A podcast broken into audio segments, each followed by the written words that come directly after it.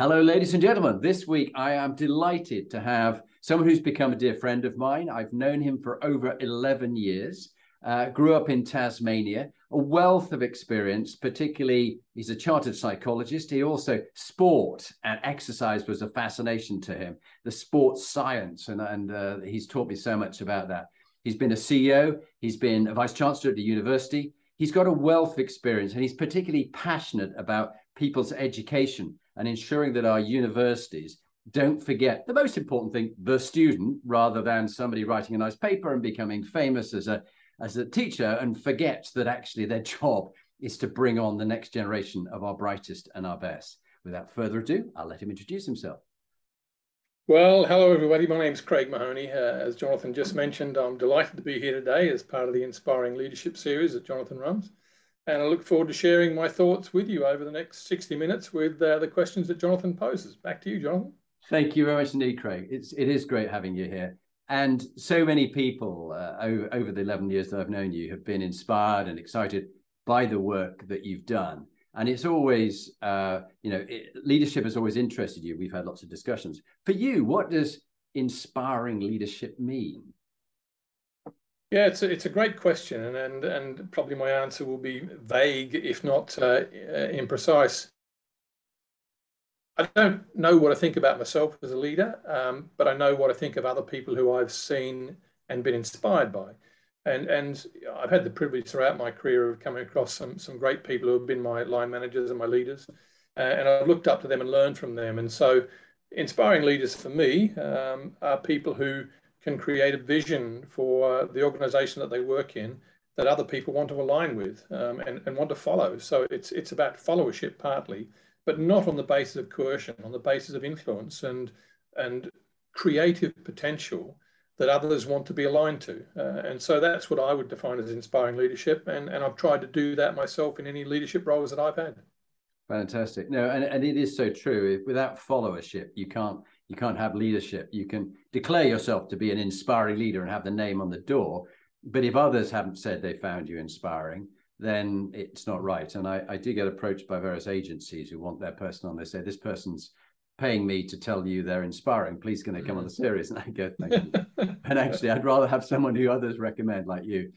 Um, you've had a fascinating uh, life experience. You know, be, began, as I understand it, in Tasmania. Um, and also, we worked together quite a while when you were the CEO of the Higher Education Academy and also at the University of the West of Scotland, where you did some uh, amazing work in both organizations. Things shape us in life. You know, as you say, uh, we talked about transitions before. There's a book called Life is in the Transitions. We often go, This is a period of stability. Now I've got some change. I'll wait till the change is over and then life carries on there. But no, hmm. it's the, the transition, hard or high or low, peaks or valleys those are the bits that teach us the most. When you look back over your amazing life thus far, how have you sort of mapped out your life journey and and what events have really shaped you? Define I call them defining moments, but what if you were to think of of that, what would what would you say? Some of the events on the way from a young lad. Yeah, look, there's a lot of those. Um, uh, I suppose I'd want to start by saying that despite the fact I'm a Boy Scout, and I'm very proud of that fact, having mm-hmm. gone through Scouts from when I was about six or seven right through to when I was 20 and went to university, um, I probably haven't mapped my life and career as well as I should have done. Yeah, the motto of be prepared in scouting, I think I am be prepared in most things in life, but probably not for the career that uh, has taken me from Tasmania, where I grew up on a farm, uh, to where I am now, living in the UK, and I've been in the UK for quite a number of years now, several decades. Um, that was never on the landscape. You know, I grew up on a farm. Um, life was very simple as far as I knew. My parents were relatively uneducated. They had left school at primary six. Uh, they didn't go to secondary school because their parents couldn't afford to. They were both um, children in very large families, and, and at 11 years of age, you were expected to go and work. So they did. Um, so university education and, and the journey that I've taken and the career I pursued were never something that was promoted to me as a youngster because it just wasn't understood. Um, I only look back recently to, to identify the fact that I probably knew nobody who'd been to university when I was young, except for the fact that I'm making an assumption that our local GP had been to university. Um, I don't think I knew anybody else that had ever been to university. So it, it really wasn't a journey I was intending to pursue. And, and as you know, and will probably come out further in this this series, sport has also always been a very heavily passionate area of my life. Uh, and, and, being an Australian by birth, that's not unexpected. Um, and so, you know, I, I played competitive sport. So, so my early life was about going to school, um, being on the farm, and playing racket sports. And I never projected forward to what a career might look like and what areas of life I might pursue. And and you know, if you ask me later in this series, this this this sequence, um, you know, what did I want to achieve in life? I'm not sure, but I'm very proud of what I have achieved.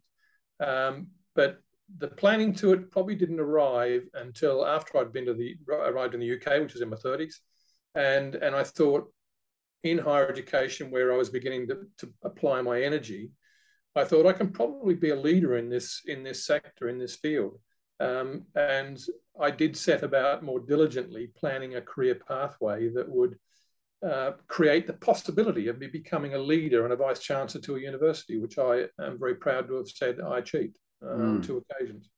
Yeah, and it's fast. Two two thoughts come to mind. First one, I want to talk about England football and the women, because I, I, want to hear your view, because you know sport has mattered so much. How yeah. how important is that?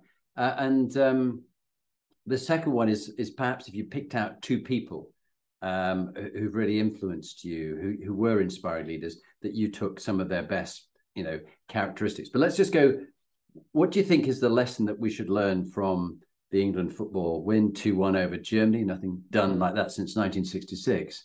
And how important it is to us in not just this country, but just as, as role models elsewhere.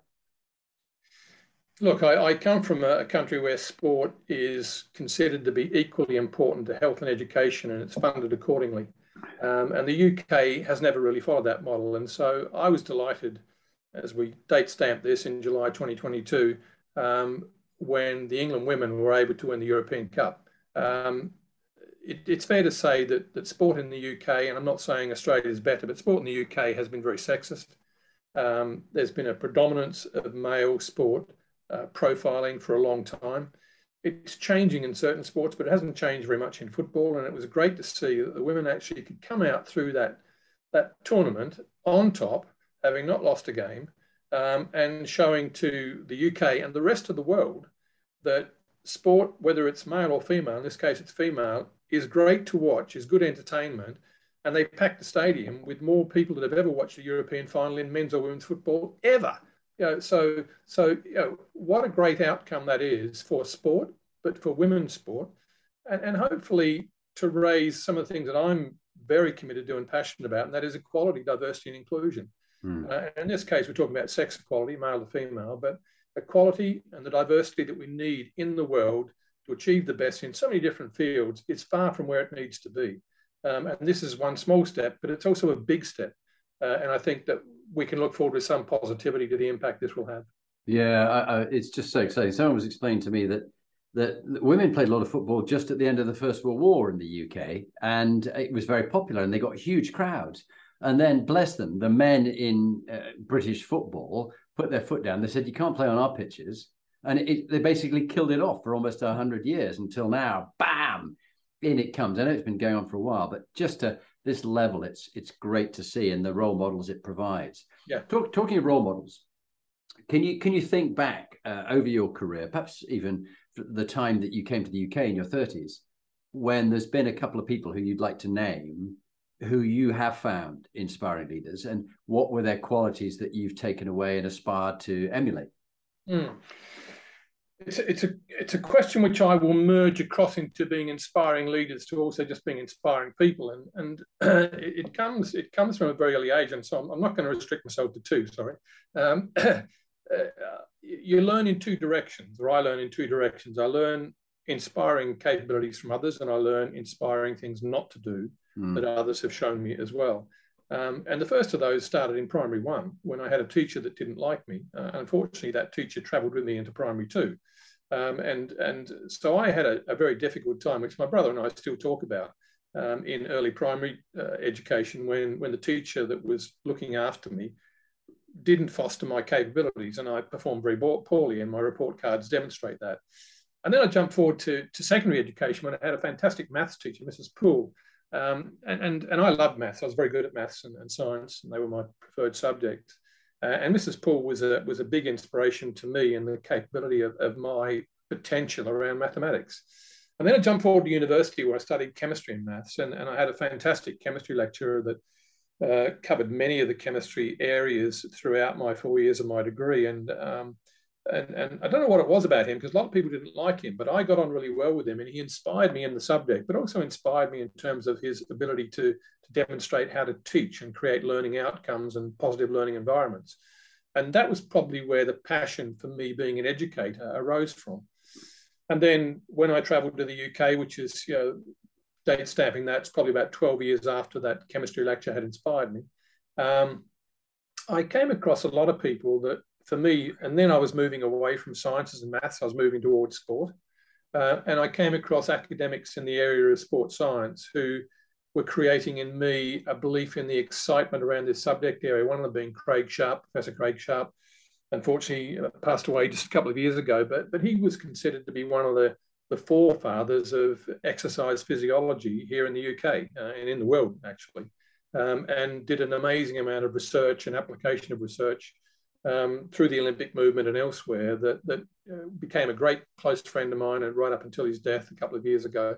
And, and it's fair to say he's probably one of the most inspirational people I've ever come across. And, and that was a combination of his, his broad knowledge, but the way he could present a story and, and inspire people and bring them forward and give them a passion for subjects, which is what, as an educator, you want to do. You want to create a class full of people who are excited by your subject and want to study it more and go and do more reading rather than merely turn up to your lecture and just listen to you.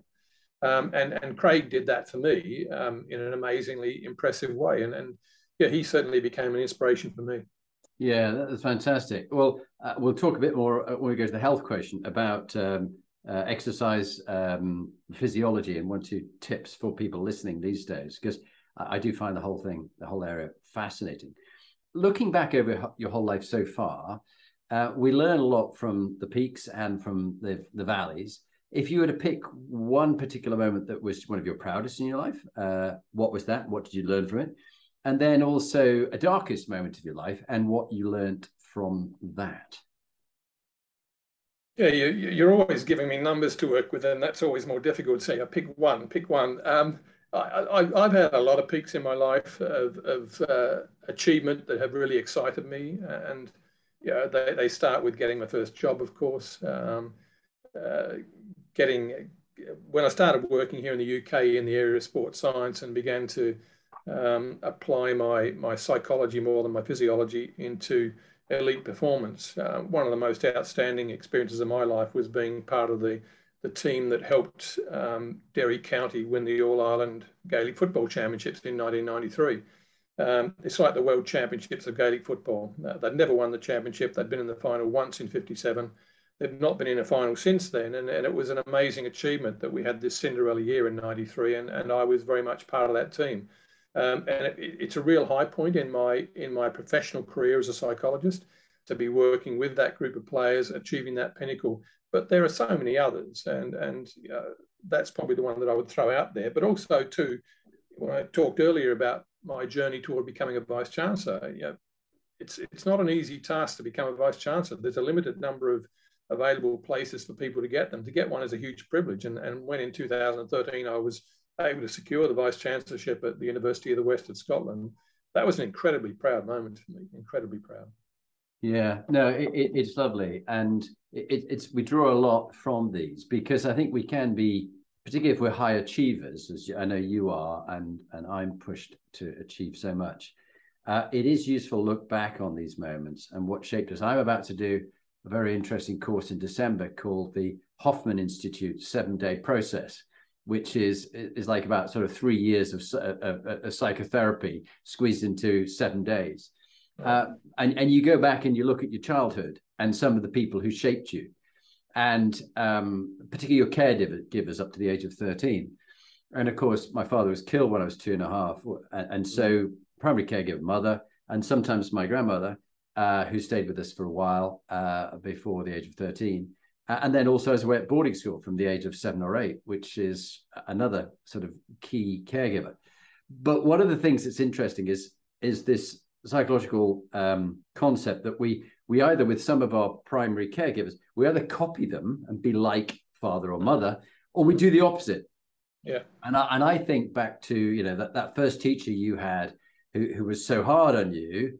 I had a similar kind of experience, and then one that believed in you, and I had a similar thing, and actually at that young age, it's incredibly, incredibly influential on, on everything you do thereafter. And I know that, that in the case, my equivalent of the, the teacher who was giving you such a hard time, mine said to me, Jonathan, you're stupid. You can't do your maths and you can't spell. You're going to be a dustman. You're going to be, you know, collect rubbish for on the lorries if you don't improve and get better. You know, you're not going to make anything of your life and I was bloody determined to prove yeah. this this woman, Mrs. Gypsum, yeah. wrong. I mean, I'm sure the old lady's dead long time ago, but actually, in that particular case, rather than give up and go, she's right, didn't. And I think the other thing which helped me was my mother went, okay, you know, she might have said that, but you're going to be good with people. That's going mm. to be what you're good. So, like that that sort of concept of what you can, that belief of what you can do, as opposed yeah. to someone who says what you can't.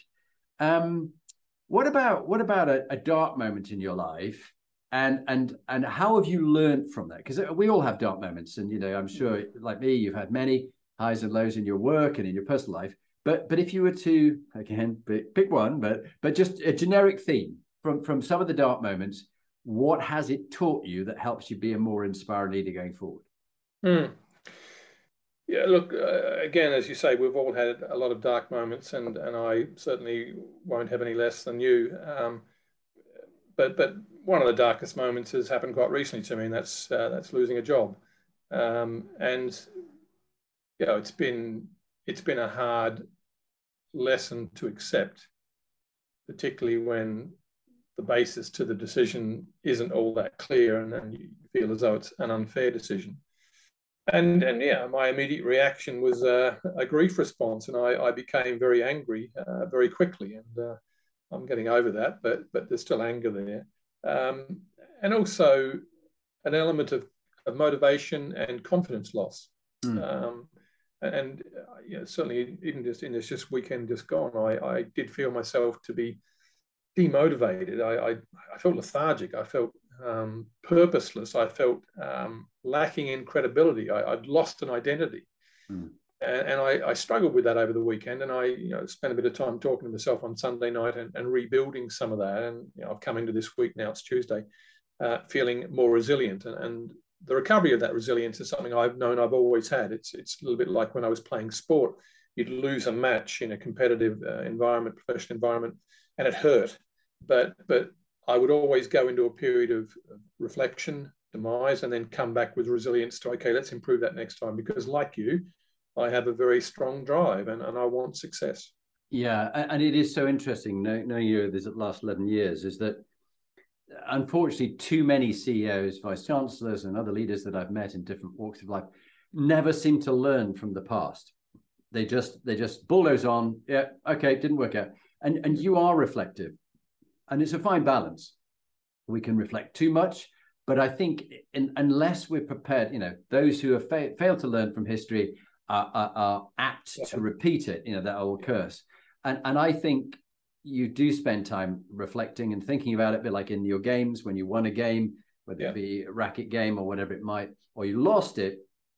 Each of them are worthy of an after action review, an AAR, as you and I used to talk about it.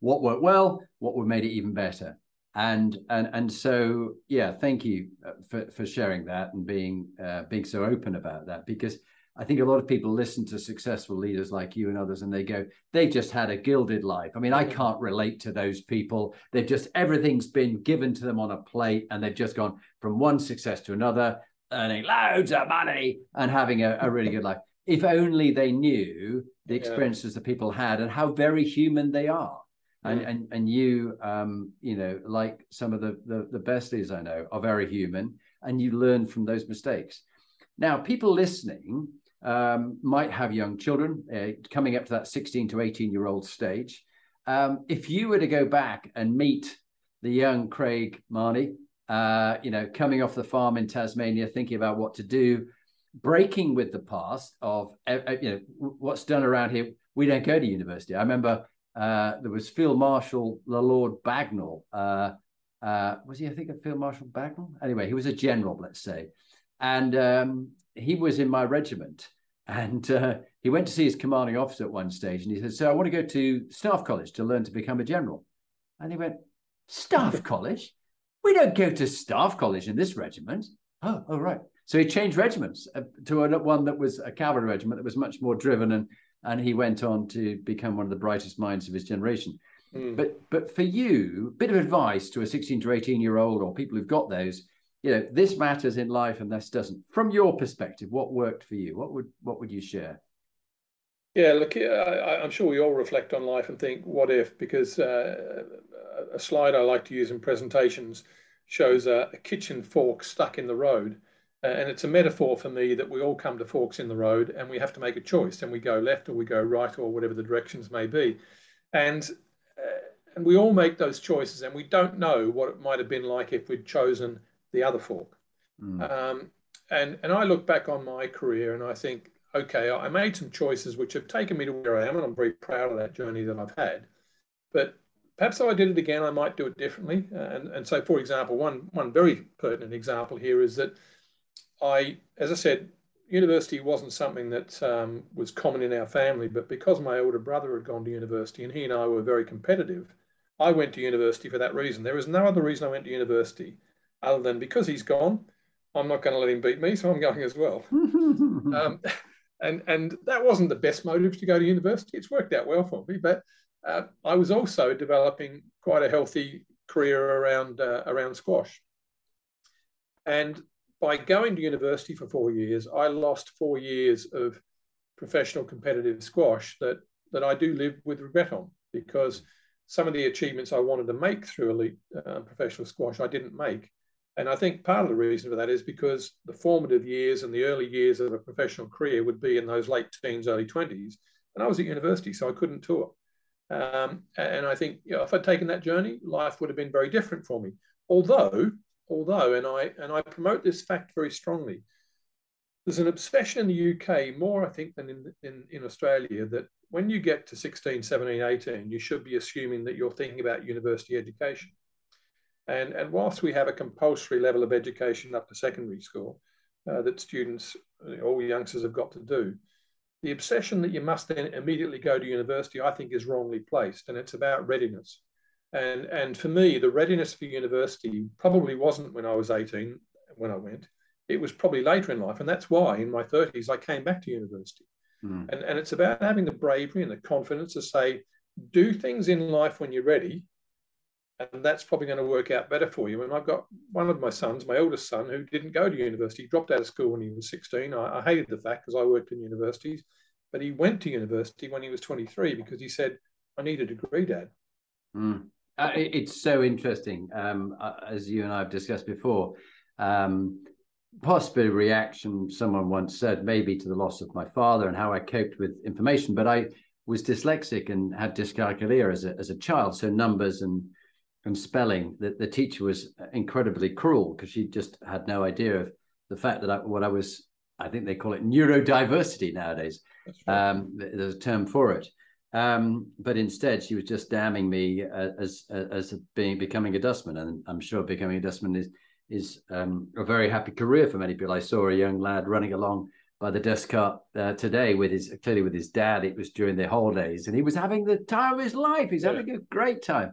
Yeah. It's it's not what you do; it's whether you enjoy doing it. Yes. Um, but um, this this really does shape you. Uh, there's this whole about what's right for you and what's not right for you. And and I wasn't ready at the age of uh, I was I went into the army to Welbeck College, and then from there you're supposed to go to to uh, university and then to Sandhurst or to Sandhurst and then university. I didn't go. I chose not to. I opted out, and I'm very pleased because it was much later in life that I did my master's degree, and I was really ready for it and hungry and goodness, I'm I'm obsessive about listening to audiobooks, probably mm. two or three hundred in the last couple of years. So uh, there's a time in your life when you're ready for it, yeah. and so it's yeah. not everybody's at different levels. Um, oh, let's go around the Inspired Leadership Compass, which you know well, with, it, with the eight components of it, and just share some of your experiences and tips, if you would, Craig. The first one is the moral question It's the it's the true north. It's the being authentic. It's following what's right for you. Mm. and and your journey, as Colin Powell said, it worked for me was the name of his book in, in leadership and life. And some things have worked for you, and, and they haven't. But what have you what have you done when you found your fundamental values? You let them slip for whatever reason. You were dragged off by ambition or other things, and you sort of let them slip, and you you realize you had to get yourself back on to mm. your true north. What what's your tip to people when when they lose their way. I mean, I know Boris is completely unsavable, but but if, if it was people people with normal set of values that they do occasionally stick to them, what would be your advice about getting yourself back onto your true north, the authentic yeah. you with your values? Yeah, I watched one of your podcasts where you were talking about Boris Johnson and his loss of moral compass, and, and you you basically said it was impossible for him to get back. I, look, I, I, it's a good question at this point in my life and my career because it relates probably to where I, where I've just come from. In that um, the sector I work in, higher education, I'm very clear about what my moral uh, compass is for that, and it's about the support to students to achieve the award that they've entrusted us as a university to come and get. Mm. Um, and other things around that are peripheral. They're, I'm not saying they're unimportant, but things like research and enterprise and uh, the other things are less important to me in, in my belief of higher education than ensuring that those young people who, who come to us get the support they need to get to where they hope to be. Um, and, and so leaving the University of Western Scotland, as I did earlier this year, to take up a job in London, uh, where that moral compass of mine did not align with the organisation I went to, mm. um, is probably the reason why it didn't work out for me. Um, and it's as much as I'm angry about what's happened, it's probably reassuring for me to realize that my moral compass is more important to me than the perspectives that a profit based organization might have that I, I don't share. Yeah. And so I stepped back from that and thought, your moral compass is okay. Mm. Yeah, and this is this is thank you, Craig, uh, for being so open about that one. This is a thing that time and again other CEOs and other leaders that I've had have found themselves uh, as a CEO and as a vice you do it's not black and white it's not it's so clear you know it's like it's like democracy as Churchill said the least worst of all the forms of government they're all they're all flawed uh, and and CEOs have to cope with shades of gray but if you've ever listened to anything about Mossack Fonseca and the Panama Papers I mean they just had completely no moral compass at all with with you know, whether it's Gaddafi they were supporting or yeah. dodgy businessmen hiding money offshore or princes or whoever they might be. They they had no moral compass whatsoever. So that's not that's not grey. That's completely no. completely black. It's not white. Yeah. Um, but I think that there are times when many of these leaders come to a, a, key moment where they go, uh, the, the drive for profit over everything else is not something I'm prepared to sacrifice. And and they choose to leave. And this is why yeah. a number that I know want to go into charitable sectors or mm. to mm. other work where they're giving back. Yeah. Because yeah. because they find that there comes a point. Uh, this is an interesting point about the corporation. Uh, a corporation is psychopathic in its mm. nature. This is a conversation I had with Professor Roger Steare. He said it, it has an ident- a legal identity but it has no heart and it has no soul. No, no. Uh, whereas people who make up the organism, they do have heart and soul, and they want to have a passion for what they do and the mm. inspiration they have. So, so it is a problem. What you've alluded to is a problem that many will face, and you've got to look at yourself in the mirror and go, mm. "Am I prepared to sell my soul for for the Yankee dollar?" Or am I actually going to say that this is this is not for me? Or can we have a mission which does do good for students in education and helping them come on, which still makes a profit, yeah. but not at any cost. Yeah. Uh, so I think it's very interesting. Okay, taking from that on to the next part, PQ, uh, which is meaning and purpose quotient. So, you know, your vocation, your dharma, I think you've alluded to it. What, what gives your life meaning and purpose now? Yeah. And as you're thinking about what next for you, if you're thinking about what next for you, which carries on you being on purpose, living your life on purpose, not off purpose, Um, what what is the if you could have the ideal kind of role for you? What would it be next? Um, it, it, would be a role that probably remains in and around somewhere to do with education. I, I, have a passion for education. It's not the only thing I'm passionate about. I'm passionate about sport as well, but but both of them for me have a similar manifestation of what I want to achieve, and that is to support the development of others. Um, it's it's always and, and, certainly as you get older. Uh, it, it, for me, it's been fundamentally important that I am leaving a legacy that's not attributed to me, but is about supporting younger people and, and whatever you want to interpret by younger, um, in giving them skills and knowledge of the experiences that I've had before they might acquire them uh, through their own life experience. And, and so, as a psychologist and as a performance psychologist, I've always seen my role as one where I'm trying to enhance the rate at which a person picks up the mental and cognitive characteristics of success before they will ultimately learn them anyway, because they will learn them anyway, but they may be physically unable to then use them. And that's what you know, performance psychology is about. And for me, it's the same in life. Uh, my, my education experiences have always been about trying to enhance the capability of others. And I willingly give my time to anybody who wants it if they think I can be useful to them. So when students or staff or colleagues across the world ever ask me, Craig, can I have some of your time? I'll always give it, much to the chagrin of my wife, but I'll always give it because if they think that I can be valuable to them, I want to help them. That happened mm. earlier today. I had a colleague, a vice chancellor of another university, phone me up and say, Craig, can you give me two hours of your time to help me with something? And I said, sure. And he said, how much will you charge? And I said, it's not about the money. I said, I'm happy to give you my time. Um, and, and so, yeah, we've agreed to do that on the 16th of August. So uh, for me, giving back and helping other people who want some access to your knowledge and experience is is crucial to my being. Yeah, that's so lovely and so you. And also, you alluded to your wife. Your wife is also comes from an education background. Do you want to just say w- uh, what you find special about your wife and her her work in education? Oh God, she did say she was going to come and listen to this, so she might come through that back door in a minute. Um, look, yeah, you're, you're right. She works in, in education, higher education, the same as I do. Uh, we're both fairly similar in our in our belief about the purpose of education and the value that it brings. Um, and, and, we're both always trying to give back and, and, make a difference in the lives of others. So there's a very common shared theme between the two of us in our perspectives and the ideals that we that we hold. And, and, and perhaps sometimes what we believe in is idealistic, but it's that idealism that that has taken me through my life and enabled me to do it my way um, with with as she often says, you, are too idealistic. Yeah, I am. I, I know that, but I'm not going to change because I believe that's the right approach for me.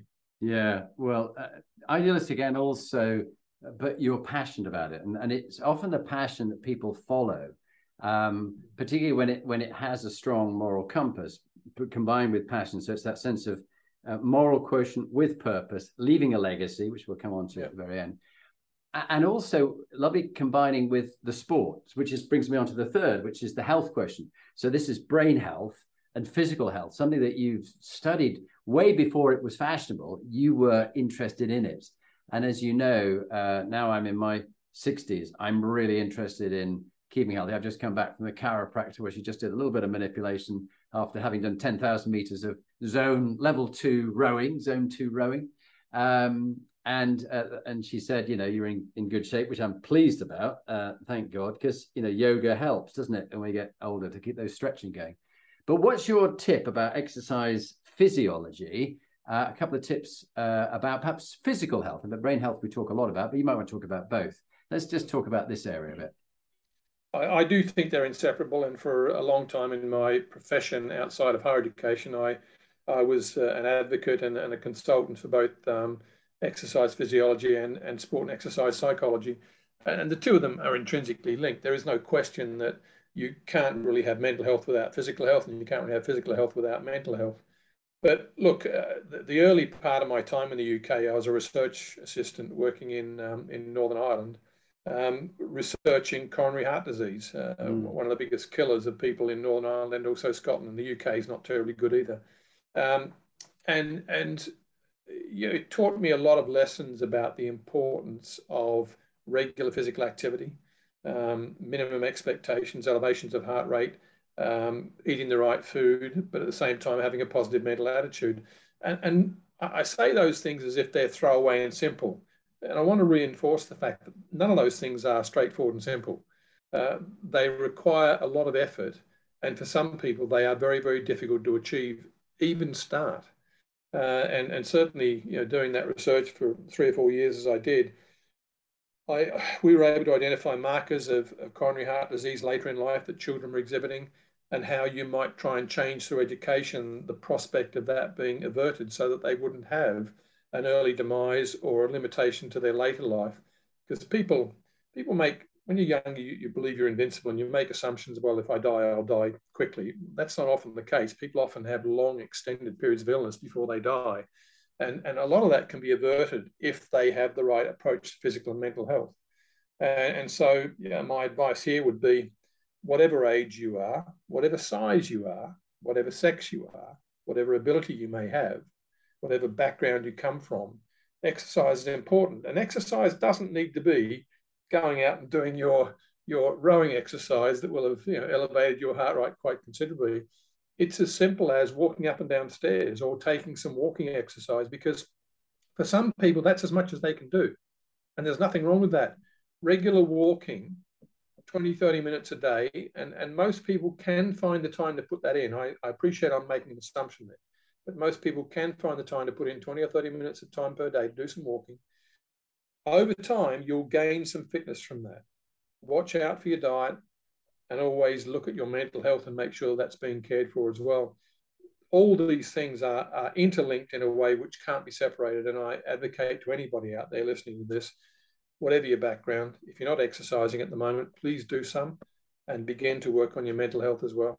Yeah, uh, very, very wise words and uh, so important to us. One of the things I'm working on, Craig, which you'll smile, is because I'm quite uh, keen on helping people get healthy and fit, both mental and physical health, having um, either been injured or at times my mental health has has taken a hit because of some situations I've been in. I, having a bit like a non-smoker, you know, who's given up, I'm now become sort of obsessive about it, and and um, I've just got to be careful. I don't look at people and think, "Come on, you could do so much more if you only do this and this and this." Some people don't want to do that. It's, you, have got to have it with people who, who do want to develop. It's a good reminder. The next one round is EQ, emotional and social intelligence. You and I have spoken about this at length. And again, it goes back to the patterns that we had from our parents. That's the way they behave. So we just behave that way. We haven't really given it much consideration. But as you and I both know, we can develop emotional social intelligence just like we can develop physical fitness and mental fitness. What would be a, a top tip that you've learned that you'd you'd pass on to others say look this this is a really important one uh, to in the way you build rapport and, and get on with other people. Yeah I, I, can recall one of the first ever sessions i had with you when you talked to me about my language. Um, i won't repeat the phrase you might but i won't. Um, it really struck a chord with me. I, I had known for a long time that as an australian i'm fairly direct and i'm fairly outspoken uh, and in my country, that's pretty typical and not abnormal, and it, it really isn't necessarily problematic. But in the UK, where people are much more uh, reserved and, and not so direct or outspoken as I was, um, it demonstrated to me, and you taught me some really strong lessons around this, that my emotional intelligence was pretty poor. Uh, and I've spent a lot of time, um, certainly since I met you, but I had started before that, trying to work on how to enhance my emotional intelligence, and I, and I think I'm I think I'm better at it. I, I wouldn't say I'm excellent, but I think I'm much better at it now. Uh, so much so that I I often enter conversations with people being more sensitive to their emotions than the words they're saying, because quite often you can pick up from the emotion of a situation the trauma that that person's going through, where your help is going to be advantageous mm. rather than listening to the words and missing the emotion. And, and, and I can recall before I met you on a leadership event once where the task that we were given in pairs was to go to a, a place, and, and, we were staying in a hotel in Edinburgh at the time. So the person I was working with, we, were, we went to an outside space and sat on a bench in the environment that we were sitting in this very nice hotel with, with lots of grounds. And we had to take a minute or two to describe what we were feeling, what we were sensing and and I I was very very objective, and I was saying, well, we're sitting outside, the weather's okay, um, and, and and everything I did was almost mathematical.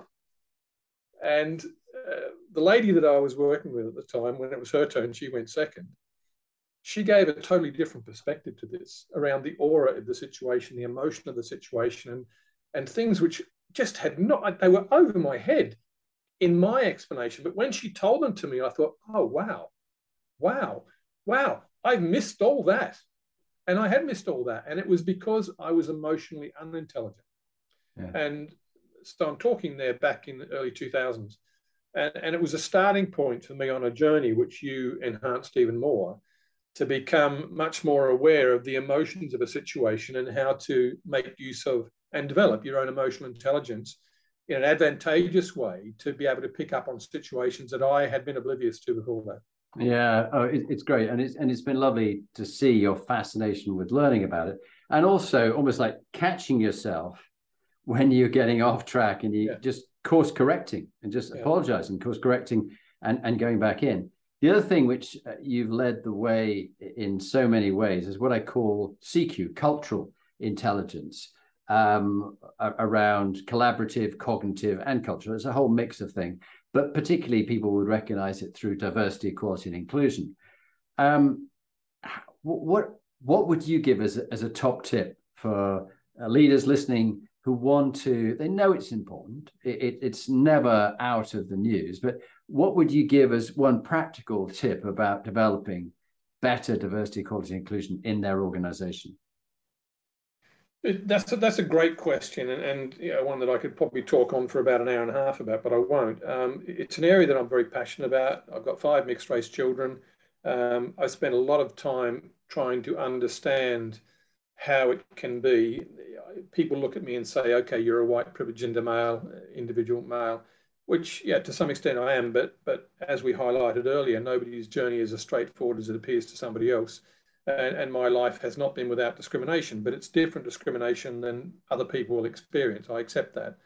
Um, and, and so, to any leader, what I would say is don't assume you know everything about equality, diversity, and inclusion, and keep asking questions. There's nothing more rewarding, I think, for somebody who feels that they are discriminated against or oppressed or cannot be their true self. And that's a, that's a measure for me. Can a person be their true self? Is, is an example of where you're getting it right around creating the right culture for equality, diversity, and inclusion. Uh, I remember reading a story in, in the papers one or two years ago during the pandemic where um, a black actor here in London was saying that you know he'd taken a long time to to get some level of equality around his his blackness, his his skin color, and get acceptance for that.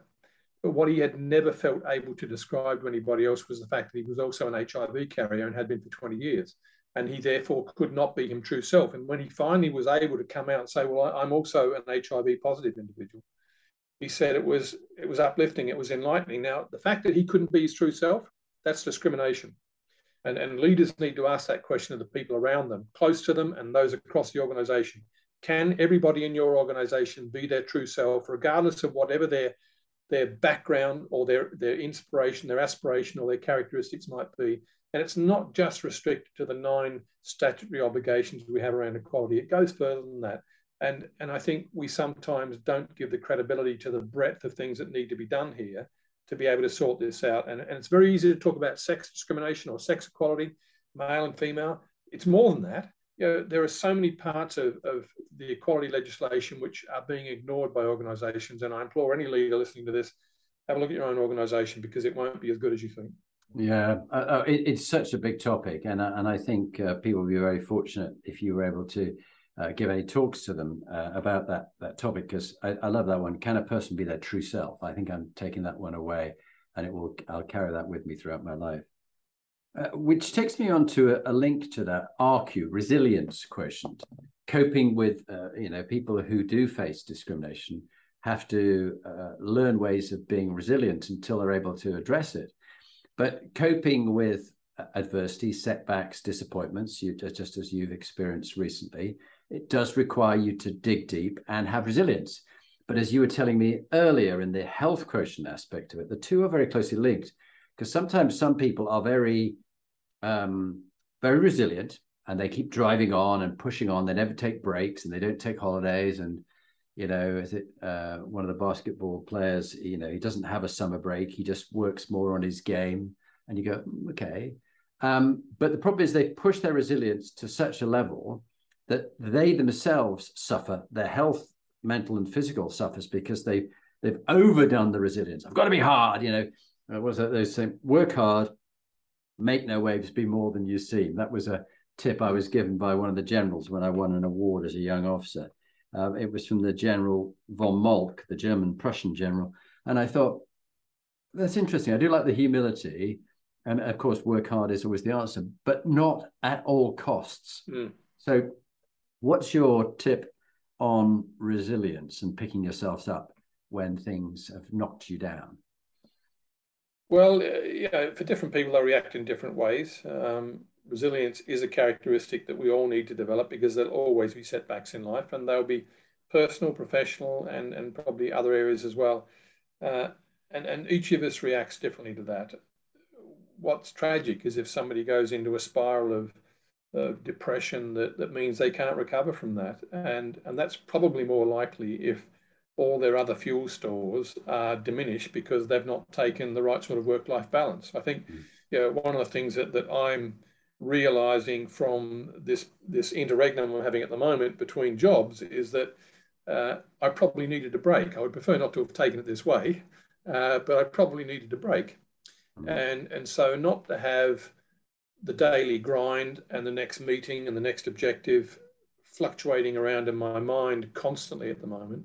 I'm actually able to step back a little bit, and, and my wife has welcomed having me around a bit more. Um, don't know how long that'll go on for. She might very well find I'm imposing on her space too much eventually, but at the moment she's enjoying having me around, and it's it's forcing me to to reflect on what I want next in terms of a work-life balance because I am someone who does embroil themselves in work. I like working. Um, I like working hard. I like achieving positive outcomes and and helping others create a difference to the organisations I work in. But that sometimes has me overcommitting. Um, and so yeah, I'm always saying yes, and I'm, I'm you know, giving lots of time that probably I shouldn't be giving.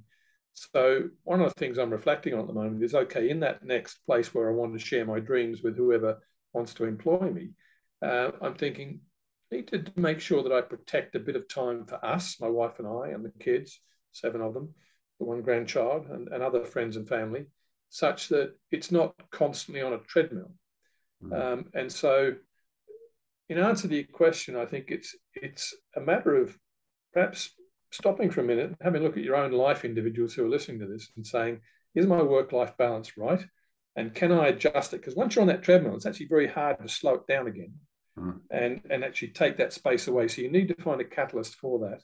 For me, that catalyst has been losing my job. Yeah, and and I think it's very good that you mentioned this point about the work bit and the life bit. And one of the other leaders on the series earlier said that actually, in some ways, we're trying to elude ourselves if we think it's work-life balance. It's never in balance, but it is a work-life integration. How, how do you integrate the two? but also create space to think. As a leader, you need space and time to think. So it's actually very good for you to have an interregnum, to have a sabbatical now before you take on your next big role, because then you can start thinking about where you add the value, what are your callings, what's your vocation, what's being on purpose, not off purpose.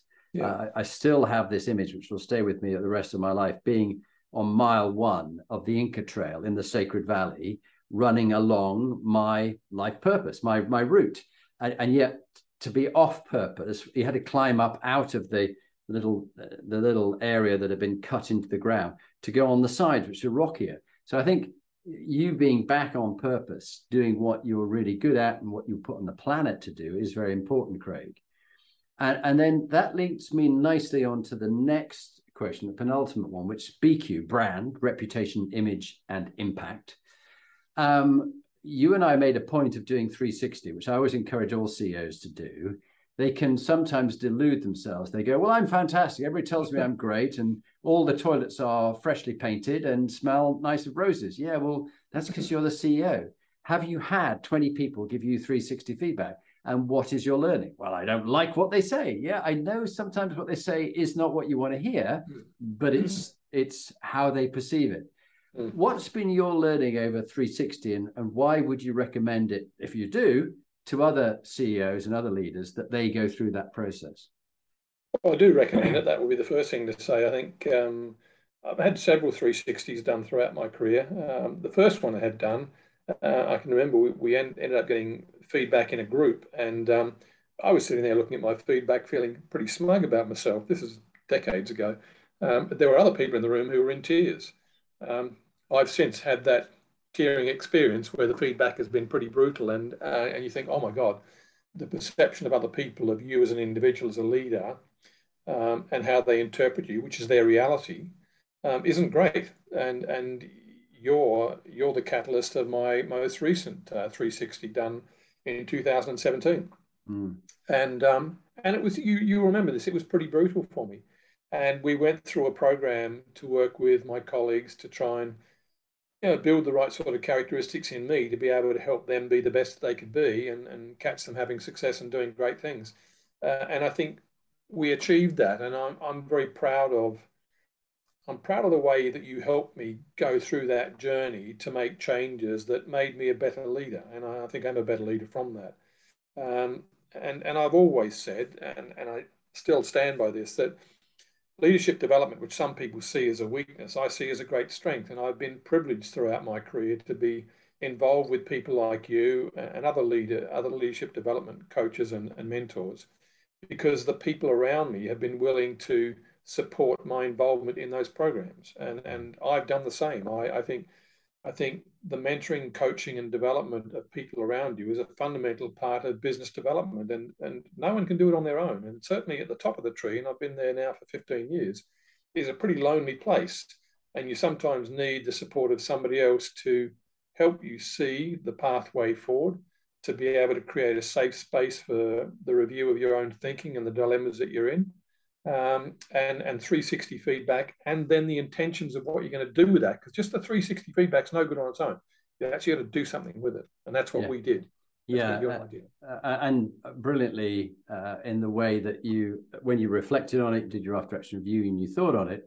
Um, as, as you said, at first, for many leaders, it's very hard to accept and uh, but then when you reflect on it and you decide if there's two behaviors that just two that i can work on that will make the biggest difference which two are they going to be? And you really you really led the way on that which leads me on to the legacy that you left whether it be uh, in, in, your uh, seven years at the university of west of scotland or other places you've been. What would you like your legacy to be? When sadly like my um, my dear brother david who died last year didn't expect it he was only 63 but you know, when we do die, um, people reflect on the legacy we've we've left, whether it be in your case, you know, seven kids and a grandchild. Um, uh, what would you like your legacy to be, both in your work and your personal life, in a sentence in each? What, do you want people to say about you, Craig? Yeah, I, I hope uh, in my my personal life that uh, my children are picking up something from me in terms of uh, my passion for helping others, um, understand the, the, the, value of education that I think is, is crucial, um, and that to leave the world a better place is the responsibility of us all. And, and for me, that's been through a combination of education, the work I've done with equality, diversity, and inclusion, and also the work that I've been doing for the past five years around and climate emergency and, and changes in that area as they relate to higher education. Mm. Um, so, so yeah, that's what I'm hoping the personal life uh, legacy might be with uh, my children and, and, friends who know me, and, and, probably that overlaps into work as well. That I've never I've never wanted a legacy in work that necessarily relates to Craig Mahoney did uh, or Craig Mahoney achieved. For me, it's been far more about creating an influence for change that people have understood for them to be able to take the mantle of whatever I set out to achieve in the first place, it still requires further work. Because as we said in the, in the early part of this, this conversation, life and, and, and the world is constantly in transition. So nothing stays the same. Mm-hmm. and it's important that we set up things that are not dependent on ourselves. So, so my legacy has always been in organizations I've worked to make sure that whatever I've tried to do is not dependent on my presence. It's sustainable beyond me. And that's the legacy that I've always tried to create that we set up the right journey, we create the right infrastructure for that to happen, that we get buy in from the people around us by influence, and that people want to continue that legacy without me being still the leader of that organization. And, certainly at UWS, uh, where, where it was nine years I was there, not seven, Um, uh, the, the, legacy, I think, is sustainable. And I'm, I'm seeing people doing that now, and you know, very proud for me that in the months after I left that it, it, was named as Scottish University of the Year, which I'm extremely proud of. That's fantastic, Craig. Uh, right, right. So well done, you and, and all the people there in your team, which is my next bit. It's about teams, executive teams. Um, you've been in situations, certainly in the 11 years that I've known, where sometimes you've inherited very good teams, sometimes you've inherited teams which have one or two toxic individuals in that you have to act upon because, mm. like a a rotten apple in a bowl, the rest of the fruit starts to go off as well. Yeah. And yeah. they sort of and then, and soon you don't have that trust and loyalty, and the team isn't working together. It's working against each other and against you. Um, what's your top tip to leaders when they've got a, a team that has somebody toxic in it, or the team just generally isn't high performing? Because high performance is something that interests you. What what would be your advice? Yeah, your metaphor is very good about the rotten uh, rotten fruit in a bowl and its impact on the other fruit. Um, I think that's a, that's a perfect metaphor for the description that happens when somebody is cynical or toxic and and unhelpful in a leadership team. And you've worked with me on a couple of those examples. Uh, I've I've always taken the attitude that I want to try and develop people and make them better. Um, you've often advised me, Craig, and I think that's going to happen, and, and you're better off to cauterize this earlier rather than later. Um, and, and I think uh, my learning experience, and, and I'm never good at applying this, would be that if there is a if there is a toxic element to a team, cauterizing it quickly and, and removing it is absolutely essential. Uh, and if you don't do that, it will fester and cause further problems uh, and disable you from being the leader that you can be with the, the aspirations that you want to bring into that team. Uh, I, I, would caution here, of course, that individuals need to be aware of themselves, back to emotional intelligence and, and cultural awareness. I'm not implying you need to be a despot. So, no, yeah, no, please understand no. that. Uh, and, and I know that from having worked with you, that, that the pains you go to try and find a way to develop people. Uh, and I'm, you know, clearly in my profession, I'm a great believer in developing. But at the same time, there are many moments where somebody's in the wrong job in the wrong culture, doesn't fit with their values, and they're not the right fit. And yeah. to help them find their happiness somewhere else and be kind in the way that they are uh, exited, as kind as you would be when you brought them in. Yeah. So they yeah. can leave with dignity and you don't destroy them uh, and you're not cruel to them. Um, but but also you provide some means for them to think about what is the next right move for them, yeah. rather just not required anymore. Um, so so that's really important. Let's go on to the last two questions which is uh, favorite uh, one or two books you have on leadership. And then if you could um, uh, do the top tip at the end and I'll, I'll cover that when we get there. But what about favorite books craig? And, and why would you recommend them to people listening? Yeah the, the, the, they're not necessarily some of them are leadership books but some of them are just uh, books about uh, the the way in which a business needs to run and, and even higher education which is predominantly for not for profit in the UK is still a business and needs to be run accordingly. So, uh, one of the most impactful books that I came across in my early part of, of leadership uh, was a book called Peak Performance and and how it relates to uh, to business. And it's a book that um, that profiles successful teams in sport. And, and, at the time when it was written, the early 2000s, that the teams that were successful in sport were the Australian cricket team, the Williams Formula One team, uh, American football teams and a variety of other teams that had sustained success. What was making them have success year after year after year? And it was saying these principles apply to business, but they're taken from sport. And, and it was a book that had a big impact on me because I thought, okay, these are the sort of things I need to understand better if I want to be a successful leader in higher education. And it also related to sport. And then, then more recently, a, book that uh, the, one of the copies of a book that you brought to my attention was a book by Stephen Covey, which was uh, First Things First. Um, and, and that was a great book for me to, to understand more about his dynamic understanding of leadership and the work that he'd done around looking at the characteristics that, that made leaders and things that you needed to take into account. And then, then finally, a, a, book that only came out in the last year or so, which is Leadership Transitions in Universities, which is written here in the UK about UK universities um, and looking at the concept of universities in transition, but also leaders in transition as they go from a role which is not the vice chancellor, which is the chief executive, um, uh, from a role that isn't that up to being the vice chancellor and therefore the chief executive and, and the transition that you have to go through as you've said to me on many occasions, the skills and the abilities that got you to the job and the role you're at now may not be the ones that you need for the next job that you take, particularly if it's a promotion and elevation above where you are now. Uh, and you know, that is such a strong message. And so, three examples of, of, leadership books for me that have impacted on my career um, and, and you know, created a, a positive change to me. Yeah, great, Craig, and and, and I do find all those very interesting. And, and as the, the saying goes, I think it was uh, um, one of my coaching um, mentors to me, um, Marshall Goldsmith, said, "What got you here won't get you there." I yeah. think was was the name of his particular book, uh, which is, but the the, the saying is the same that the, the early uh, experiences you have aren't necessarily the right ones for the next one. I think of yeah. of some of the young McKinsey analysts; they're great as an analyst, but that won't make them a partner in McKinsey if they carry on being like that. They're going to have to shift and evolve. Um, okay, so if you just very briefly, Craig, because this is part of uh, this this uh, session and it stands in its own right, just introduce yourself um, and share your two minute top leadership tip. Over to you. Well, I'm Craig Mahoney, Craig Mahoney, uh, Australian born but British citizen now. Worked in the UK for 30 odd years in higher education, and and my top tip uh, as a leader would be uh, don't take yourself too seriously.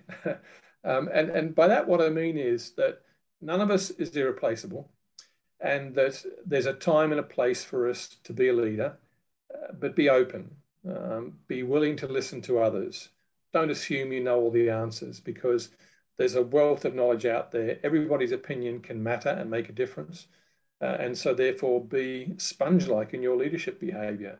Listen to a variety of people and be prepared to change. Uh, certainly things which are, are changeable in terms of what you aspire to be, um, but at the same time maintain your own moral compass, as we spoke of earlier. Yeah, great, Craig. Uh, fantastic as always. Thank you very much, uh, Craig Mahoney, for uh, being on the Inspiring Leadership Series. Lovely wisdom and experience, and uh, people are very lucky if they can learn from you and t- pick up these tips. So thanks for for sharing. Thanks for having me, Jonathan. It's been a pleasure. All right. Thank you.